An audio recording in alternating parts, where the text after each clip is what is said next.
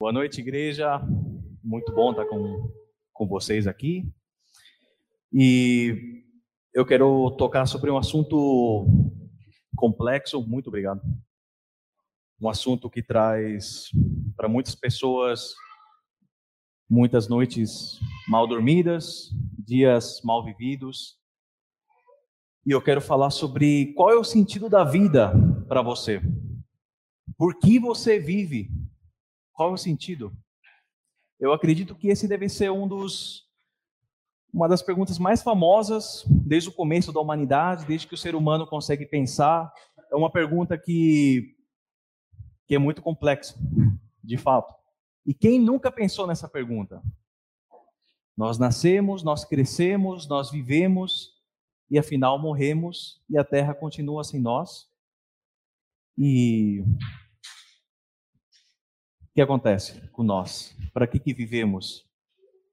E muitas vezes nós fazemos essa pergunta em momentos difíceis da vida, em momentos de perda, como nós passamos recentemente aqui na igreja, com, com a irmã que faleceu, é, às vezes em funerais, pensamos sobre isso, e às vezes em pregações, como hoje. Vamos pensar um pouco sobre essa pergunta. E podemos viver ignorando essa pergunta, mas uma, uma vez, algum momento ela chega. Em algum momento essa pergunta vem, e às vezes tem pessoas que não sabem responder, é difícil responder. Será que existe uma resposta para essa pergunta? Será? Ou de fato tudo é sem sentido? E eu entendo que a Bíblia tem muitas respostas para essa pergunta. E hoje nós vamos estudar uma resposta que encontramos no livro de Eclesiastes. E eu quero convidá-los a abrirem comigo no livro de Eclesiastes, versículo 24 ao 26. Eu acho que vão colocar aqui. O capítulo 2, desculpa. Eclesiastes 2, versículo 24 ao 26 por um tempo para o pessoal em casa encontrar. Aqui não vão conseguir colocar, né? Não tem problema. É, um, é curto. É um texto bem pequeno.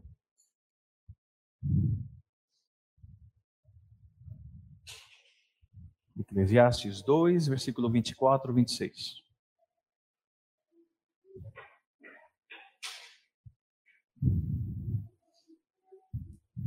Fica depois de Provérbios, para quem tiver dificuldade.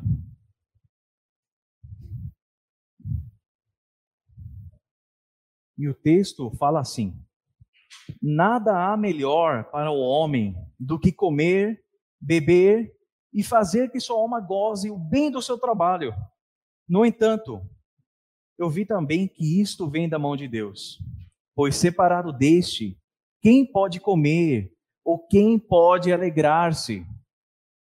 Porque Deus dá sabedoria, conhecimento e prazer ao homem que lhe agrada. Mas ao pecador dá trabalho, para que ele ajunte e amontoe, a fim de dar aquele que agrada a Deus. Também isto é vaidade e correr atrás do vento. Amém? Vamos orar mais uma vez? Oh Deus, te agradeço por esse privilégio de poder falar a respeito da tua palavra, ler a tua palavra, falar sobre ela, estudá-la, Pai. Ajuda os meus irmãos, Pai, e a mim entender mais profundamente esse texto, que possamos compreender mais de Ti, Deus, através desse texto. Que esse texto possa nos transformar, Pai, assim como Tua palavra sempre faz em nós, Pai. Nós te agradecemos, Pai, pela tua palavra perfeita que está com nós. Te agradeço, Pai. Em nome de Jesus eu oro. Amém. Irmãos, o livro de Eclesiastes é um livro considerado por muitos como um livro cínico, um livro ácido, crítico e até mesmo nihilista. O nihilismo é uma ideia de que a vida é para nada. A vida, o resultado da vida é para nada como a gente fez o, no começo essa pergunta, né? Muitas pessoas acreditam que o livro de Eclesiastes culmina nisso, leva para essa resposta. Até que na conclusão do livro, a gente vê nos últimos dois versículos, lá no capítulo 12 que o, o autor implícito orienta seu filho a honrar a Deus, a temer a Deus e obedecer a Deus. Então, muitas pessoas entendem que o livro de Eclesiastes só tem uma, uma conclusão e que leva para isso. Só que é possível perceber outras conclusões através do livro. E essa que a gente acabou de ler é a primeira conclusão que acontece no versículo 24 ao 26 do capítulo 2. E o autor procura responder todas as perguntas que foram feitos, feitas desde o começo do livro. E as perguntas que são feitas desde o começo, desde o capítulo 1, é a respeito de qual é a vantagem do homem de todo o seu trabalho com que se fadiga debaixo do sol. Essa é uma das perguntas. Outra que surge é: se todas as coisas na vida são de tal modo temporárias, mutáveis e passageiras, o que o homem recebe por todo o seu trabalho duro? Qual é o objetivo da vida? Então, no capítulo 2, versículo 24 e 26, o autor dá uma conclusão sobre esses pontos e sobre essa questão. Qual que é o objetivo da vida? E muitos estudiosos, de novo, acreditam que a resposta da vida é revel. Aí você está me olhando com uma cara, que é isso, revel? É uma palavra em hebraico que surge muito no livro de Eclesiastes, que é a palavra mais usada nesse contexto. Revel, nas nossas, nas maioria, na maioria das traduções, é traduzido como vaidade.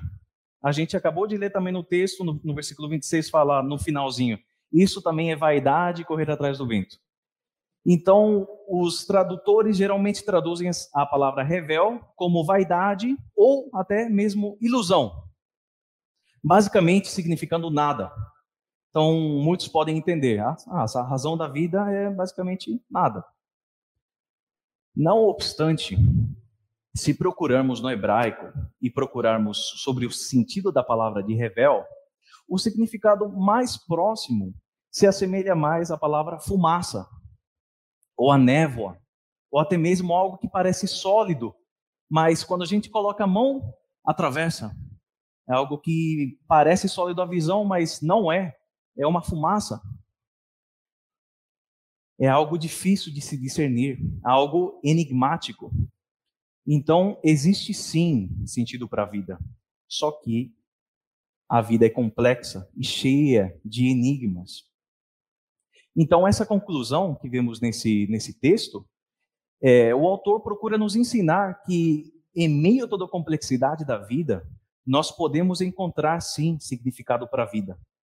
E o significado parece ser mais simples do que nós pensamos.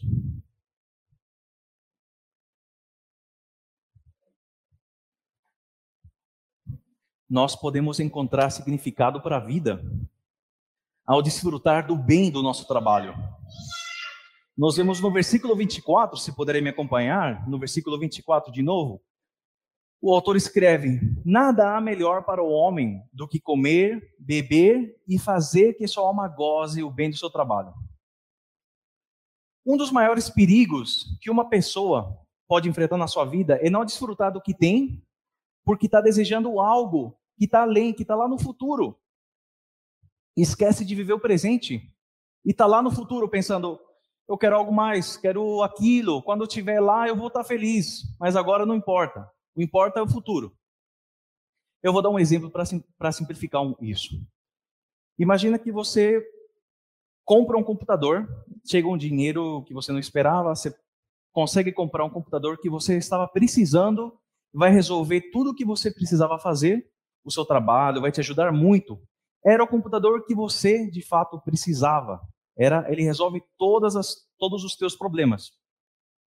E você está muito feliz por causa disso. Só que de repente, duas semanas depois, chega a Black Friday, que está chegando agora, e vê um desconto de um computador 10 vezes melhor pelo mesmo preço. Que, como que você se sente? Você se sente feliz? Ou, você, ou vem aquele sentimento de, de tristeza, de o que, que eu fiz, que que... Aí isso simplifica essa questão de que, mas a, o, que, o que você comprou não era o que você precisava? Por que você agora está triste por algo que você não precisava de fato? Como é complexo, né? como somos complexos. Muitas vezes desejamos o que não precisamos e esquecemos daquilo que temos e que é suficiente para nós. Isso emula, isso mostra como é complexo, como somos complexos. E no trabalho do dia a dia, nós nos alegramos com o que temos, nos alegramos com os pequenos resultados, nos alegramos com o processo, no trabalho do dia a dia, na faculdade, com as amizades, com, com onde nós trabalhamos, o que fazemos, ou somente estamos atrás daquela promoção, somente estamos atrás daquele próximo alvo, daquele carro que eu preciso comprar, quando tiver eu vou ficar feliz, quando tiver aquilo eu vou estar mais completo, quando tiver aquela promoção, quando for é, aceito por essa pessoa eu vou estar feliz. É comum a gente querer chegar lá e não desfrutar do processo. E nesse versículo, no 24, nós vemos que o, o autor do livro, que nós entendemos que é Salomão, ele fala, depois de construir ah, sobre cidades, nós vemos nos, nos versículos anteriores a esse texto, ele fala que eu construí cidades, construí grandes projetos, fiz grandes projetos, obtive imensas riquezas e concluí. O que, que concluí? Que não existe nada melhor do que comer, beber e desfrutar do bem do trabalho.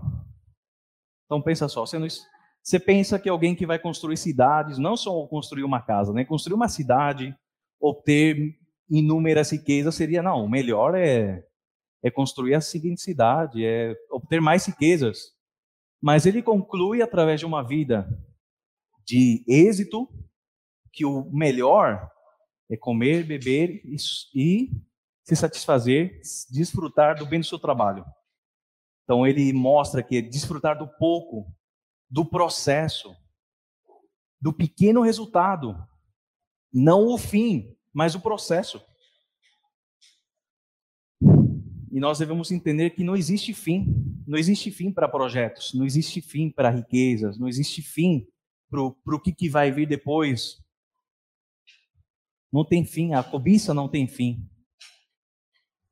E agora, não é errado a gente querer melhorar de vida, almejar o melhor. Não é errado isso. O perigoso é viver uma vida onde o futuro é sobreposto e o presente é esquecido. Esse é o problema. Segundo, eu quero falar sobre que nós podemos encontrar significado à vida, da vida, quando reconhecemos que o bem do nosso trabalho provém das mãos de Deus. É aí que podemos também encontrar significado para a vida. Nós vemos isso no versículo 20, na, na segunda parte do versículo 24 e o versículo 25, que se fala: No entanto, vi também que isto vem da mão de Deus, pois separado deste, quem pode comer ou quem pode alegrar-se?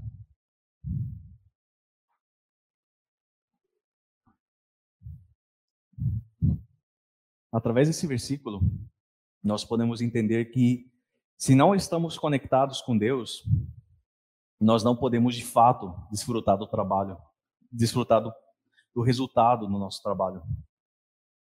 Não há como, não há como desfrutar. Porque quando nós reconhecemos que, que tudo que nós temos provém das mãos de Deus, nós somos gratos por isso. Nós somos gratos por isso.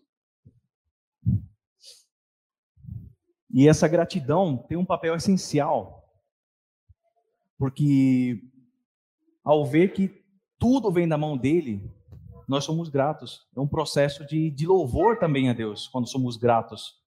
Então, ele nos ajuda a desfrutar do bem do nosso trabalho. Agora me diga, você reconhece que todo o seu bem provém das mãos de Deus? Que todo o que você ganhou com o seu trabalho provém das mãos de Deus? Quanto temos sido gratos por Deus, a Deus, por tudo o que nós temos? Nós temos reconhecido, podendo ser comida, reconhecimento, novas oportunidades, novos relacionamentos, e tudo isso provém da mão de Deus?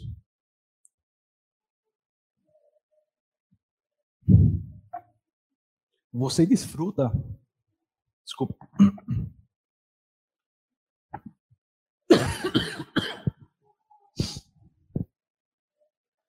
Você desfruta desse bem para a glória de Deus?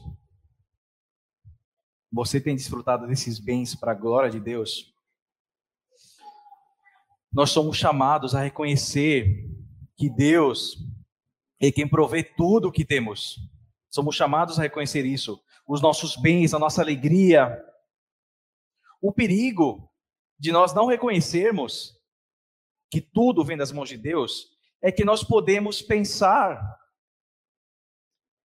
que nós podemos viver bem sem Deus que nós não precisamos de Deus para ter o que temos, para desfrutar do bem do nosso trabalho. Eu me lembro de uma história é, de uma família que meu pai pastoreava lá na Espanha, quando nós morávamos lá.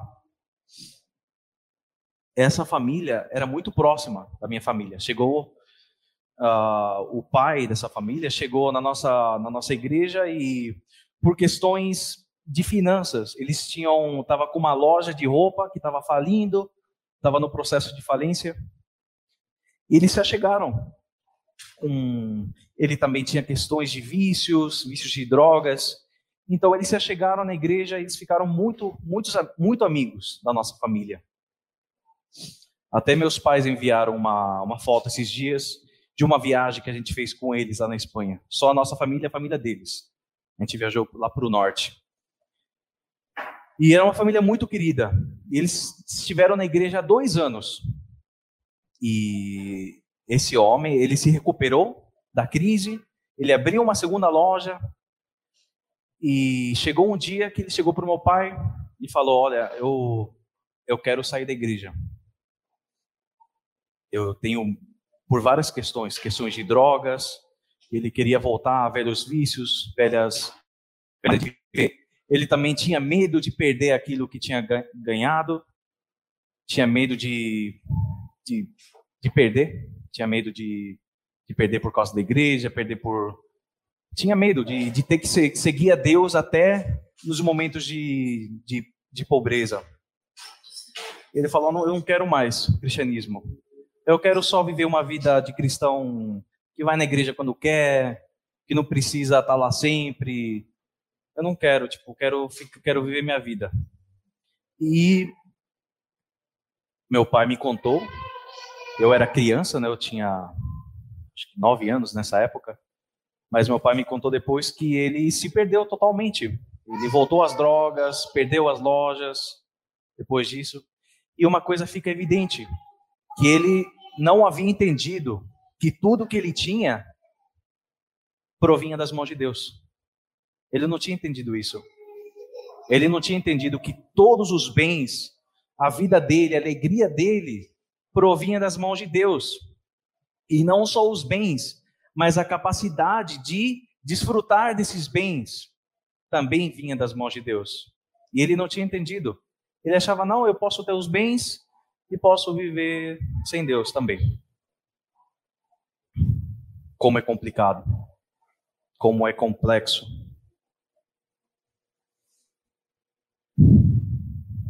nós podemos encontrar significado para a vida quando agradamos, quando agradamos a Deus. O terceiro ponto que quero falar. E é a partir do versículo 26 que fala: Porque Deus dá sabedoria, conhecimento e prazer ao homem que lhe agrada, mas ao pecador dá trabalho, para que ele ajunte e amontoe, a fim de dar aquele que agrada a Deus. Também isto é vaidade correr atrás do vento. Deus dá prazer, Deus dá sabedoria e conhecimento e prazer a todos que lhe agradam, a todos. Mas como que a gente pode agradar a Deus? Como? Nós somente conseguimos agradar a Deus quando o conhecemos e o tememos. E como que o conhecemos e o tememos? Quando reconhecemos que Ele é Senhor de tudo nós somos gratos por isso e nós vivemos para a glória dele. Essa é uma boa maneira de conhecer e temer a Deus. Nós reconhecemos que a alegria começa e termina em Deus. Mas e nós? Temos buscado agradar a Deus? Temos buscado viver para a glória dele? Temos visto que as pequenas coisas que Deus tem nos dado servem para glorificar Ele também, e temos sido gratos, mesmo pelas pequenas coisas, pelo processo, pelas coisas que parecem insignificantes do nosso dia a dia. Eis aqui a diferença daqueles que agradam a Deus e os pecadores que está falando no texto. Porque o pecador pode, amontoar, pode ajuntar, pode amontoar, mas no final das contas ele está correndo atrás do vento. Por quê? Porque ele não vive para a glória de Deus. Ele não reconhece que tudo o que ele tem é para a glória de Deus e vem das mãos de Deus. Esse tipo de vida, sim, é uma vida vazia. Isso é viver vaziamente, sem objetivo de vida. Eu gosto muito do exemplo do Walter Kaiser, é um teólogo que escreve um comentário em Eclesiastes e fala sobre a questão que nós lemos de que o pecador serve para juntar e amontoar a fim de dar àquele que teme a Deus e que agrada a Deus. E esse teólogo fala que muitas vezes isso talvez não acontece na vida do pecador, enquanto ele está vivo, de dar todos os seus, os seus bens. Mas muitas vezes acontece depois ele morrer. Porque os seus, ele, ele ajuntou tanto e amontoou tanto que os seus filhos não conseguem pagar impostos em cima daquilo que ele teve e tem que acabar vendendo as coisas, tem que acabar doando para igrejas, para instituições de caridade, instituições cristãs. Então eles não só, muitas vezes eles não sabem, não, não é, ele não tem essa sabedoria para saber lidar com tudo que ele ganha, com tudo que ele amontoa para si na no momento de, de avareza. E quando nós agradamos a Deus, nós recebemos por parte dele sabedoria e conhecimento para saber lidar com tudo que nós temos, para saber administrar corretamente o que Deus nos dá. Por isso nós somos chamados a agradar a Deus e não a, não a pessoas, não a coisas, pois é Deus que está acima de tudo. Agora, existe um porém quando falamos de posses, que alguém pode perguntar: mas e aí, o que, eu faço se eu buscar a Deus, eu desfrutar do bem do meu trabalho, eu reconhecer que Deus é quem dá tudo, eu viver agradecendo, agradecido por Ele, buscar buscar honrar Ele, buscar agradá-lo, e eu perder tudo. E aí, o que eu faço? Eis o ponto. Existe um bem maior do que tudo que nós podemos ter na terra, tudo que pode se encontrar na terra. Um bem incorruptível, um bem que não acaba, que não é focado em coisas palpáveis. Não é dinheiro, é a nossa salvação em Cristo Jesus. Esse é o bem maior. Esse é o bem que, que, que une tudo. Esse é o bem que dá sentido. É a nossa salvação em Cristo Jesus. Cristo é o bem maior que nós, podemos ter. Se nós ganhamos todos os bens do mundo, nós vamos nos regozijar nisso. Nós vamos saber usar para a glória de Deus. Se nós perdermos tudo, nós vamos continuar nos alegrando. Assim como Paulo fala na carta aos Filipenses: Vivo eu sou de Cristo, morto, melhor ainda perdendo tudo, ganhando tudo. Tudo pertence a Deus. Se vivermos pensando nisso, isso faz muito mais sentido. Não é fácil, mas o Espírito Santo que está selado em nós, trabalha isso em nós, até nós formos, nós estivermos na glória. Então é Ele que trabalha em nós esse processo. É um processo por isso, nós somos chamados para viver para a glória de Deus, através do bem do nosso trabalho, mesmo ganhando, perdendo tudo. Mas aqui fica a pergunta: como que nós temos vivido no nosso dia a dia a respeito disso, em questões assim, no nosso trabalho, na nossa faculdade, como temos vivido frente a pessoas que não conhecem a Cristo, como que temos demonstrado isso na nossa vida? Como temos desfrutado dos nossos bens? Como? Como temos reconhecido que é Deus, que é a Deus quem pertence tudo? As pessoas têm olhado para você e visto uma pessoa somente preocupada com o futuro, somente esquecendo do presente, uma pessoa viciada no próximo projeto, que esquece da família. Como que as pessoas têm visto você uma pessoa inquieta e infeliz com o que tem? Como que os seus amigos, a sua família têm visto você em relação a isso? Eu vejo que esse texto nos convida a sermos gratos pelo que nós temos, nos convida a desfrutarmos do processo do pouco a pouco, do dia a dia, e, e nos convida a andarmos juntos com Deus nas pequenas vitórias, nas derrotas, no momento que nós avançamos, através de medos, através da pandemia, através da perda. Esse texto nos ajuda a entender que nós somos chamados a ser gratos no pouco, no muito, no caminho, na chegada e a reconhecer que é Deus quem dá tudo. E nisso nós somos gratos. Nós somos chamados a agradar a Deus através dos nossos bens, através de como desfrutamos dos nossos bens, através da nossa vida em frente à aparente perda. É aí que as pessoas vão conseguir ver na nossa vida como nós honramos a Deus.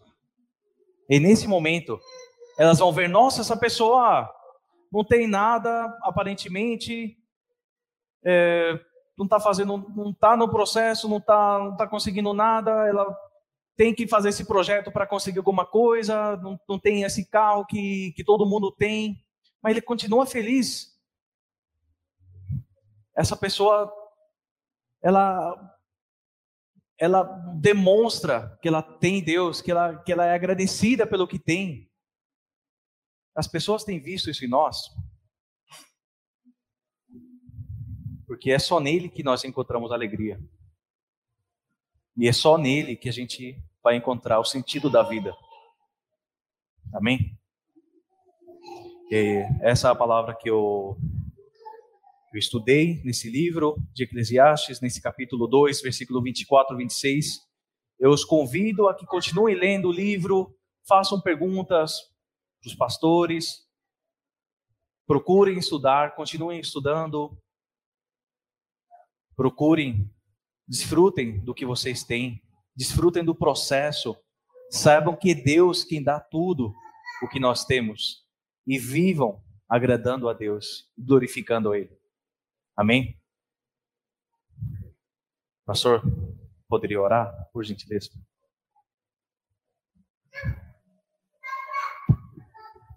Vamos orar, irmãos. Vamos ficar de pé para nós orarmos. Deixar. Santo Deus, Pai, obrigado pela tua palavra. Obrigado porque o Senhor é a razão da nossa existência. Obrigado porque o Senhor nos dá o trabalho, o Senhor nos dá o privilégio de ganharmos o, a recompensa pelo nosso trabalho, nosso dinheiro, usufruirmos dele, podermos é, cuidar da nossa família, do nosso lazer, e tudo vem do Senhor. Pai amado, que o nosso coração nunca se afaste de ti, nem pelo, pela presença do trabalho ou pela ausência do trabalho. Que o nosso coração esteja sempre colocado diante do Senhor, para que no Senhor nós possamos gozar de tudo aquilo que o Senhor nos deu. E ainda que o Senhor se agrade de nós, para que nós tenhamos uma vida que agrada ao Senhor. Obrigado pela vida do teu servo, obrigado pela tua palavra que nos assegura, ó Pai, essa firmeza que temos em poder viver na tua presença com o coração colocado em ti somente. Oramos agradecidos em nome do Senhor Jesus. Amém.